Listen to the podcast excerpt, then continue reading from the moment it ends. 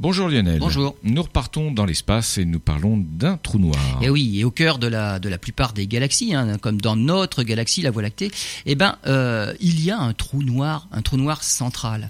Notre trou noir galactique, lui, de 4 millions de masses solaires. Et bien qu'on ne puisse pas le voir, puisque son attraction gravitationnelle fait que même la lumière ne parvient pas à s'en échapper, on sait qu'il existe. En fait, on en voit les effets secondaires, sur les orbites des étoiles proches par exemple. Une équipe d'astronomes pense pouvoir maintenant observer ce qu'on appelle l'horizon du trou noir. Juste avant de tomber irrémédiablement sur le trou noir et de devenir invisible, la matière s'étale en fait sous la forme d'un disque qui s'enroule autour du trou noir au niveau de son équateur. Les astronomes pensent pouvoir utiliser le réseau de radiotélescopes répartis sur Terre pour atteindre la résolution qui permettra de voir ce disque de matière de seulement 25 millions de kilomètres de diamètre.